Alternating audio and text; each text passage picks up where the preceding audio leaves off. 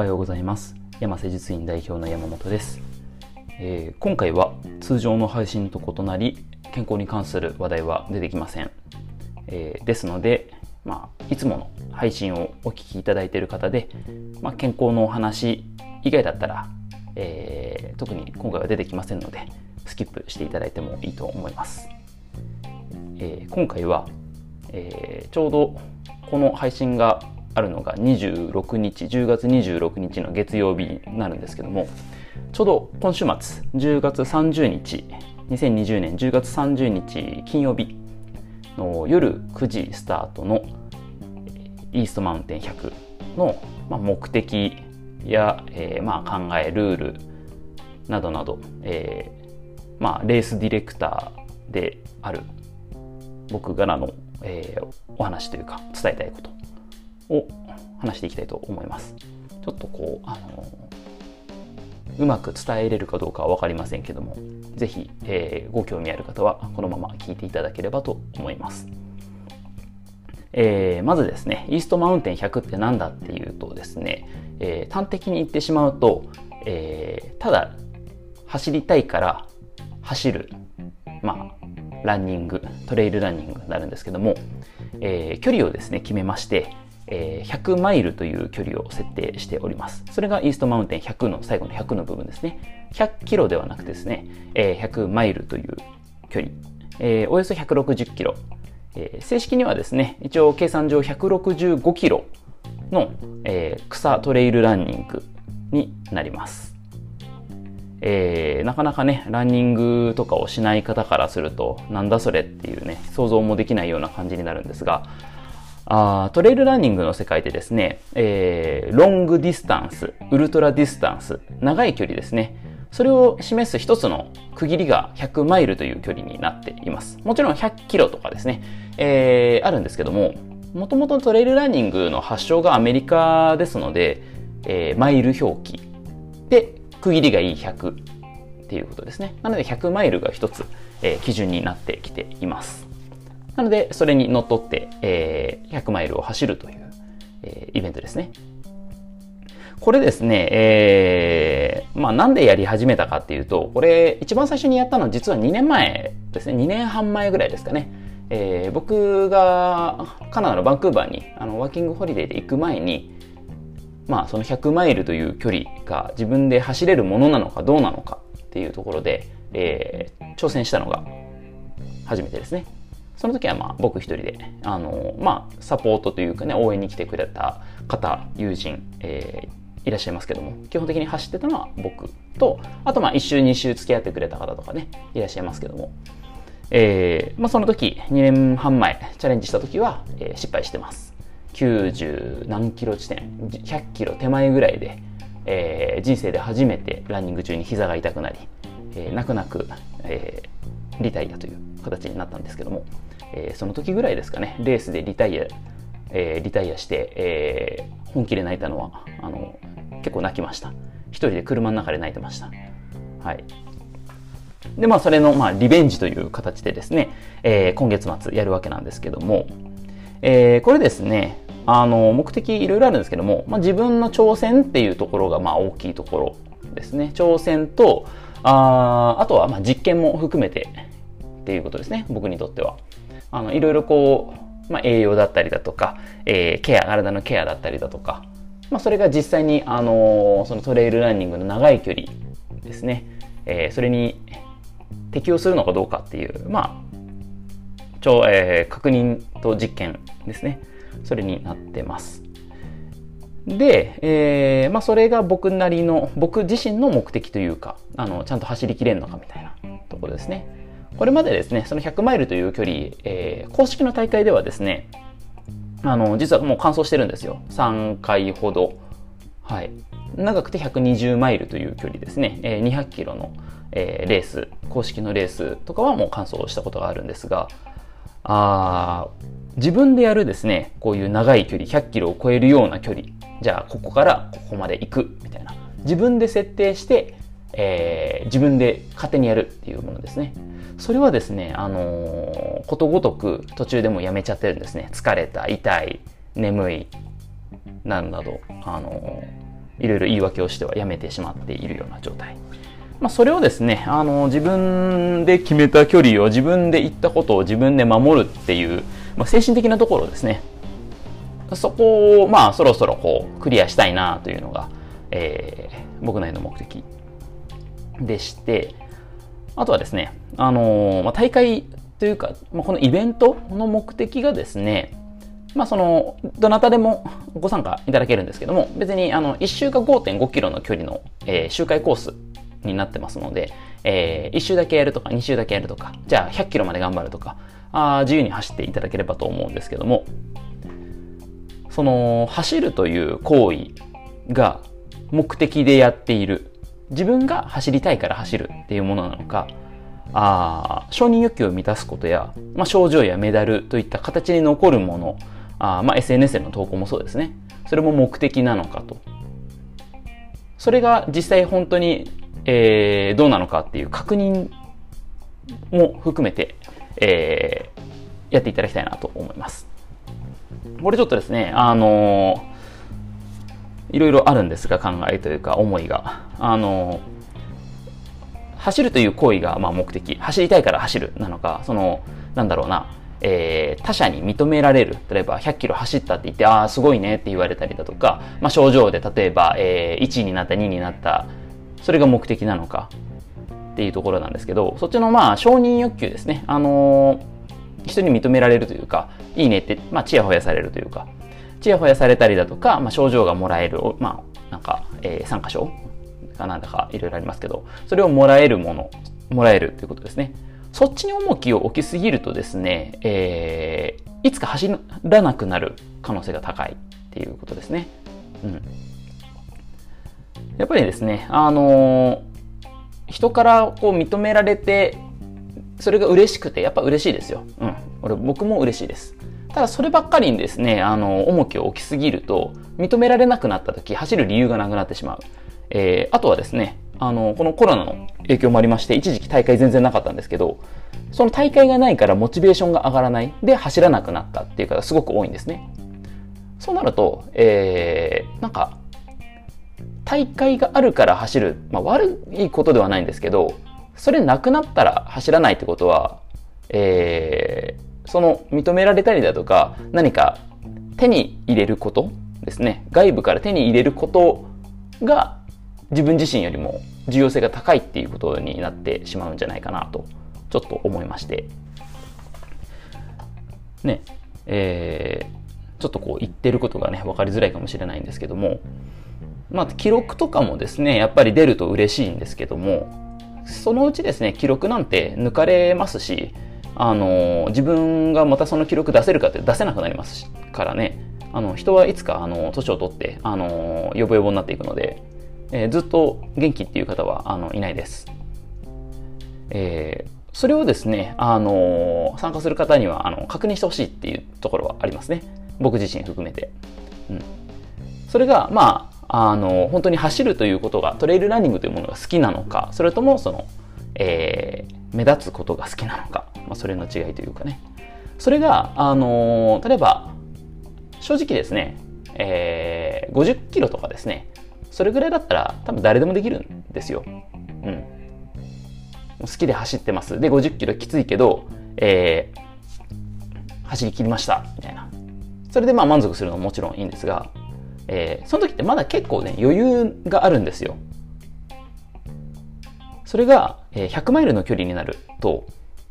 えー、ただ疲れた以上にですね、もう痛い、寒い、眠い、なんかちょっと幻覚が見えるとかですね、結構身体的、精神的に追い込まれるんですね。で、そこまで削って削って、最後に残った気持ちが、あ本当に走りたいのかっていうところ。それを、まあ、自問自答するような感じですかね。うん。本当にお前走りたいのかと。本当に走ることが好きなのかというところですかね。それを確認する方法って、走るしかないんですね。もう、あのー、常識を逸脱するぐらい走らないといけないんですね。えー、とにかくやり続ける。もう痛くても寒くても眠くても、えー、やり続けると。それでもお前好きかっていうことを聞いた時に、えー、好きですと言えるかどうか。まあ、その確認っていう感じですかね。うん。えー、まあそういうちょっとですね、あの本当に走ることが好きなのかトレイラーニングというものが好きなのかというものの確認というのとあとはちょっと僕的なちょっと考えというか思想というかね、あのちょっと思うところがあったのはですね、えー、最近トレイルランニング、まあ、すごく人気が出てきて、えー、いろんなこと、ね、あの雑誌だったりだとかあニュースいろいろ出てきますけどもちょっとですねなんかあの、つまんなく感じてきてしまったんですね。なんかただのマラソンの延長みたいな、うん、悪いことではないと思うんですけどうーん。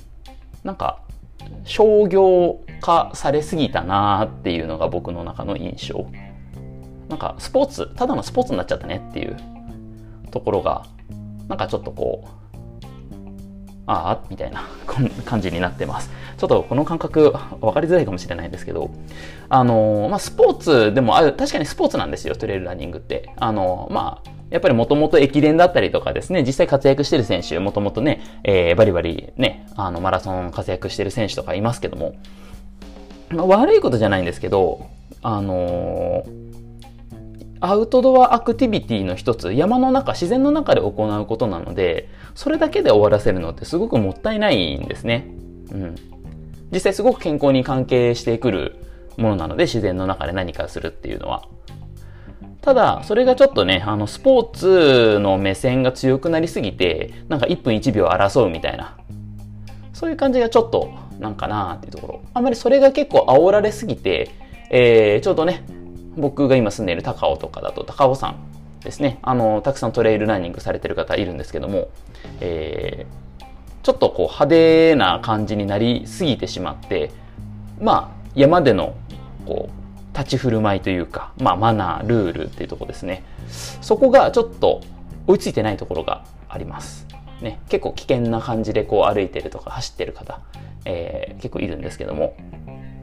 まあ、そのうち何か大きい事故が起きるだろうな、みたいな、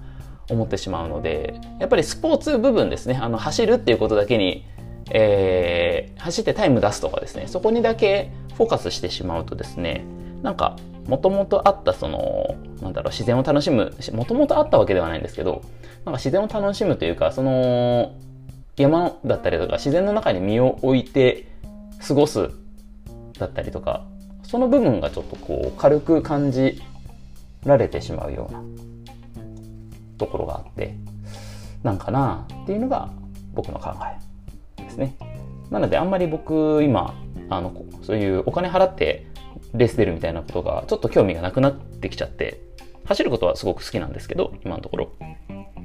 なんだかなみたいな。ところですね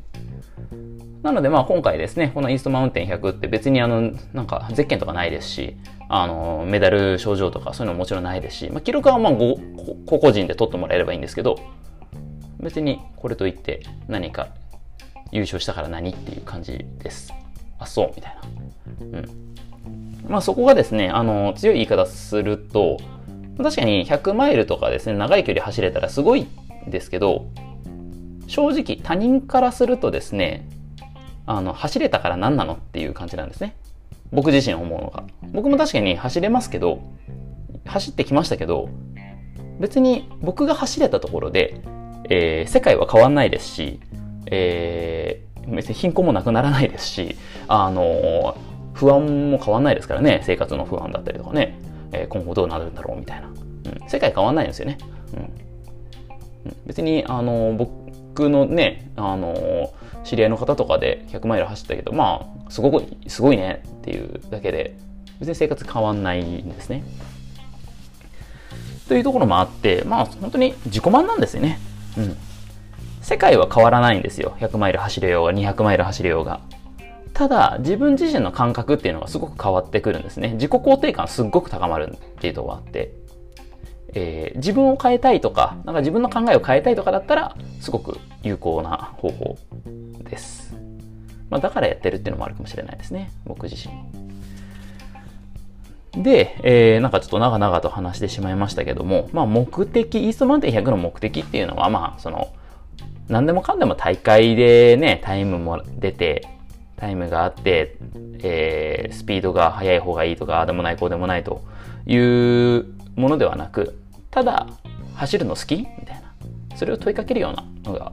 目的です。まあ楽しんでもらえればいいですよっていう。大会もね、最近もうだいぶ増えてきましたけど、そんなことじゃなくて、えー、身内で、あのー、楽しく走れればいいんじゃないっていうのが あの僕の考えです。うん、そういうね、なんか小規模な、えー、まあローカルなというかね、そういう小さいコミュニティで、あのやる分で十分楽しめると思いますし、まあ、ちょっとしたね、そういう、まあ、イベントごとというかね、あれば、まあ、来る、応援する側もね、周回コースで、えー、楽しめますし、ね、走ってる側は応援がちょっとね、あるだけでも元気出ますんで、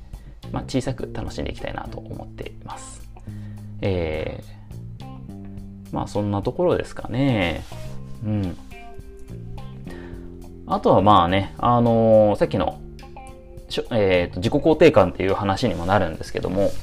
やっぱりですね、止める、やめるのも自由ですし、やるのも自由なんですね。別にあの、公式レースとかだとですね、結構、あの、周りもたくさんみんな走ってて、こう、頑張れるようなところもあるんですけど、結構一人で走ることになると、いつやめても別に誰に迷惑かかるわけでもないですし、やったところで誰かが得するわけでもないっていう、それでもあなたは走りますかみたいな。きつくても走れますかっていうのと、なんで走るんですかみたいな。けど走るっていうね。理由、答えは出ないけど走れるのかっていうところ。うん。そんな感じの、あのー、ちょっと、精神的に、なんて言うんでしょうね、全問答みたいな感じになっちゃうような、えー、ものなんですけど、まあそういうのがちょっと根底にあるような感じです。まあ、ただ走るだけなんですけどね。っていうのと、まあそういうふうにですね、自分でこう、なんで走るんだろうだったりとか、えー、自分自身と対峙することって、なかなかこの現代社会でなかなか、えー、時間が取れないんですね。えー、まあ、よくね、ポッドキャストでもお話ししてますけど、えー、ソーシャルメディアだったりとかですね、えー、ネットを見ればいろんな情報が流れてきて、テレビ見てもなんかいろいろ流れてきてみたいな。自分のと自分、自分に向き合う時間っていうのがなかなか取れない。うん。特にね、あの、余裕がない時ほど、えー、自分を見つめること難しいんですけども、まあ今回、その走ってる最中っていうのは基本一人ですし、スマホとかもいじることはあんまりないかなとは思うんですけど基本的にずっとですねやっぱりあの自分と対峙することで、まあ、答えが出ないようなものをずっとこう追い続けてると、まあ、それがまあね成長というか感覚的にこれはこうなんじゃないかみたいな自分なりの答えが出るというかね。そうなってくるとそれが、えー、一つ成長になるっていうもので、まあ、そういうことをやはりですねあの繰り返している方ってすごく素敵な方が多いですね。やっぱ常にね、あのー、自問自答を繰り返し、それでもやるだったりとか、それでも受け入れて何とか続けていくっていうね。まあ、そういうことをやっていない方とかだとですね、えー、結構、なんとなく僕も人と接する、えー、仕事をしてる分、なんとなくわかることがある、増えてきたんですけども、なんかあのー、浅いんですね。うん。言葉に重みがないっていう感じですかね。言ってることは正しいとは思うんだけど、信憑性に欠けるというか、なんか、結局口だけじゃん、みたいな、えー、そういうふうに思ってしまうことが多々あります。うんまあ、そういう場合はですね、そのうち、あのー、その時はね、あのー、うまくいってたとしても、なんかあるとね、ちょっとあるとボロが出るっていう風になると思います。それはまあ自分の話じゃないんで、あんまりどうでもいいんですけど。えー、まあ、そのところですかね。あとはまあ、僕の仕事柄ですね、えー、実際にこう体、長い時間動かしても怪我しないよっていうところを実際に示す、まあ、タイミングですね。まあ、半分、なんか仕事にも関わるような感じですね。治療技術とは正直ね、えー、関係ないんですけども、まあ、多少は関係するんじゃないのっていうところですね。はい、きついことをやってないと。きついこととかですね、えー、強くないと、あの、弱いものは守れないっていう考えはすごく僕は賛同しているので、えー、まあ、ある程度のね、精神的な強さというか、それが欲しいのでやるみたいな感じでしょうか。かなりですね、長々と話してしまっているんですが、あともう少しお付き合いください。もうここからはですね、え、イーストマウンテン100の、まあ、えー、ルールですね、お話ししていきたいと思います。ルールはですね、そんなに難しくなくてですね、えー、ホームページですね、リンク、あのー、説明文のところに書いてあるんですけども、えー、10月30日金曜日の、えー、夜の8時半ですね。夜の8時半に、えー、東山公園、えー、緑橋南駐車場集合ですね。特にあの何かあの僕ですね、一応レースディレクターである僕に、えー、メールするとか、そういうのいらないです。勝手に来てください。はい。別にそこも、あの、誰が来たとか管理するつもりもないので、お金ももちろんかかりません。あの、まあ、一応ルール説明も、えー、ルール説明と一応安全管理も兼ねて、えー、30分、スタート30分前には来ていただいて、まあ、あの、誰が走るかっていう確認だけはさせてください。で、えー、まあ、100マイル走る方はですね、その1周5.5キロの距離ですね。で、えっ、ー、と、1周あたりの累積標高が150メーター。このコースを30周走ります。えー、主に、えー、1万歩、東山1万歩コース上を走るんですけども、途中で、えー、上田山というちっちゃい山の山頂に行きますので、そこはちょっとそれます。ただ、えー、マーキングはありますので、それに沿って走ってください。で、30周ですね。その緑橋南駐車場というのがスタートゴール兼、えー、毎周回のエイドステーションになります。で、えー、そのスタート時ですね、金曜日になるんですけども、えー、その時にですね、Run to be free というグループランニングの、えー、スタートと同時スタートになります。はい。えー、これ何かっていうと、あのー、僕の出身である名古屋市ですね、にある、えー、アウトドアスペシャリティムースさんの、えー、和道さんというスタッフがいまして、そのスタッフが、あのー、やっているグループランニングですね。毎月第1、3、5週の金曜日の夜、えー、9時から走っているものなんですけども、まあ、それと一緒にスタートするような形になりますかね。多少9時から、あのー、遅れるかもしれないんですけども、基本は一応9時になっています。はい。それ、run to be free という名前になってますので、えー、まあ、ハッシュタグというかね、あのー、メンションしてあるので、説明文の方にそちらから見ていただければと思います。えー、で、また距離の話になるんですけども、距離が、えー、1周5.5キロ、累積方向150メーターのコースを30周。なので、えー、総距離がおよそ165キロ。累積標高が、総獲得標高ですね、が、えー、4500メーターになっています。で、えー、10月30日金曜日の夜9時スタートから、制限時間は36時間、えー、11月1日日曜日午前9時までにしてあります。ただ別にね、あの、これ超えてもいいと思います。あの、もう何が何でも100マイル走りたいんだって方は別にそのまま続けていただいてもいいと思いますし、えー、途中でやめるのも自由という感じです。まあ、この辺ですね、あのー、ホームページの方に書いてありますので、えー、一度読んでいただくといいと思います。で、他の距離とかもですね、えー、まあ、特に設定してないんですけども、まあ、その同じ夜の時間にスタートして1周だけとか2周だけみたいな、つけていただくとか走るのもいいと思いますし、その間は、えー、まあ、11月1日の日曜日の午前9時までは誰かしら走っている。多分僕も頑張って走っていると思うんですけども、えー、それまでは誰かいると思いますので、土曜日とか走りに来ていただいたりとか、